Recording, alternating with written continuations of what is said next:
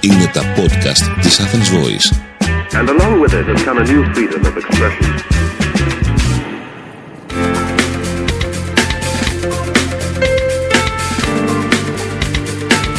Marketingconsultant.gr. Μάρκετινγκ για μικρές ή μεσαίες επιχειρήσεις και ελεύθερους επαγγελματίες. Ο Σύμβουλος Μάρκετινγκ Θέμης 41 σας προτείνει ιδέες και λύσεις για να αναπτύξετε έξυπνα την επιχείρησή σας. Καλή σας ακρόαση. Γεια χαρά σε όλους. Είμαι ο Σύμβουλος Μάρκετινγκ Θέμης 41 και σε αυτό το podcast της στήλης Business and Marketing Tips της Athens Voice θα σας μιλήσω για τη φράση «Ο χρόνος είναι χρήμα». Κυριολεκτικά όμως. Τις προάλλες διάβασα ένα απόσπασμα από το πολύ θεωρητικό για την εποχή του βιβλίου του Αντώνη Πισάνου με τίτλο «Μπορείς» και θέλω να το μοιραστώ μαζί σας. Ένας άνθρωπος λοιπόν, λέει στο βιβλίο, στάθηκε αρκετή ώρα μπροστά από το βιβλιοπωλείο του Βενιαμίν Φραγκλίνου. Τέλος, αποφάσισε να μπει μέσα και ρώτησε τον υπάλληλο: «Πόσο στοιχίζει αυτό το βιβλίο?» $1, απάντησε ο υπάλληλος. $1? Δεν μπορείτε να μου κάνετε καλή τιμή?» είπε ο πελάτης.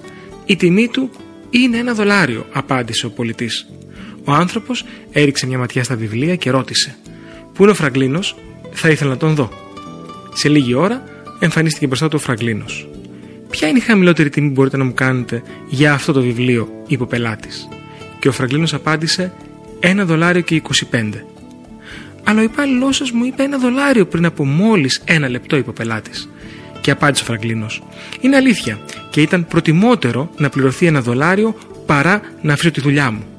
Ο πελάτης, ξαφνιασμένος, θέλησε να συνεχίσει τη συζήτηση. «Καλά, πείτε μου τώρα και την τελευταία τιμή». $1,5. «Μα καλά, πριν από λίγο μου είπατε $1.25, είπε ο πελάτης. «Μάλιστα», είπε ο Φραγκλίνος. «Προτιμούσα να δίνετε $1.25 παρά να έχανα εδώ τόση πολύτιμη ώρα». Ο πελάτης, χωρίς να ξαναμιλήσει, πλήρωσε και έφυγε, παίρνοντας ταυτόχρονα ένα μάθημα για την αξία του χρόνου. Ένα από τα πιο σημαντικά και συνηθισμένα σφάλματα του επιχειρηματία και του ελεύθερου επαγγελματία είναι ο λανθασμένος υπολογισμός της αξίας του χρόνου του. Πολλές φορές, πιεσμένος και από την ελληνική πραγματικότητα που απαιτεί πολλές παραπάνω ώρες στη δουλειά, χάνουμε την αίσθηση του χρόνου μας. Το πρώτο αρνητικό είναι η υποτίμηση της αξίας του χρόνου. Αν εργάζεστε 16 ώρες την ημέρα και στο τέλος της ημέρας το όφελός σας είναι το ίδιο με κάποιον που εργάζεται τις μισές ώρες και παίρνει το 1/10 του ρίσκου, κάνετε κάτι λάθος. Εκτιμήστε, σαν τον Φραγκλίνο, σωστά την αξία του χρόνου σας. Το δεύτερο αρνητικό του λανθασμένου υπολογισμού της αξίας του χρόνου μας είναι ότι εν τέλει δουλεύουμε όλο και περισσότερο. Τα Σαββατοκύριακα γίνονται εργάσιμες και οι εβδομάδες των 70 και 80 ωρών κανόνας. Όμως, ό,τι και να κάνετε, η εβδομάδα στη γη δεν θα αποκτήσει ξαφνικά περισσότερες από 148 ώρες.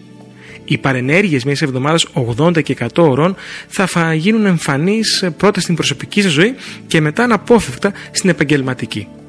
Η παραγωγικότητα του χρόνου εργασίας σας σχετίζεται άμεσα με τον χρόνο της διακοπής και της ξεκούρασής σας. Και αν έχετε συνηθίσει να πιέζετε τον εαυτό σας, ίσως εδώ και χρόνια, στα όρια του, είναι πολύ πιθανό να καείτε απότομα, burnout δηλαδή. Σαν επιχειρηματίας, προσπαθείτε να διαχειρίζεστε όσο καλύτερα μπορείτε τους ανθρώπους σας. Κάντε το ίδιο και με τον χρόνο σας. Σας προτείνω λοιπόν τα παρακάτω για το πώς μπορείτε να κάνετε κάθε λεπτό του χρόνου σας να μετράει.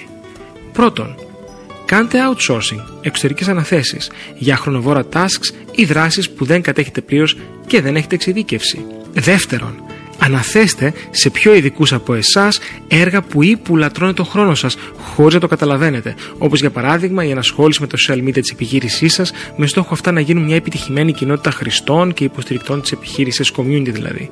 Τρίτον, εκπαιδεύστε το προσωπικό σας ώστε να αναλαμβάνει και να φέρει σε πέρας τόσο πετυχημένα όσο και εσείς έργα που μέχρι τώρα αναλαμβάνετε αποκλειστικά εσείς.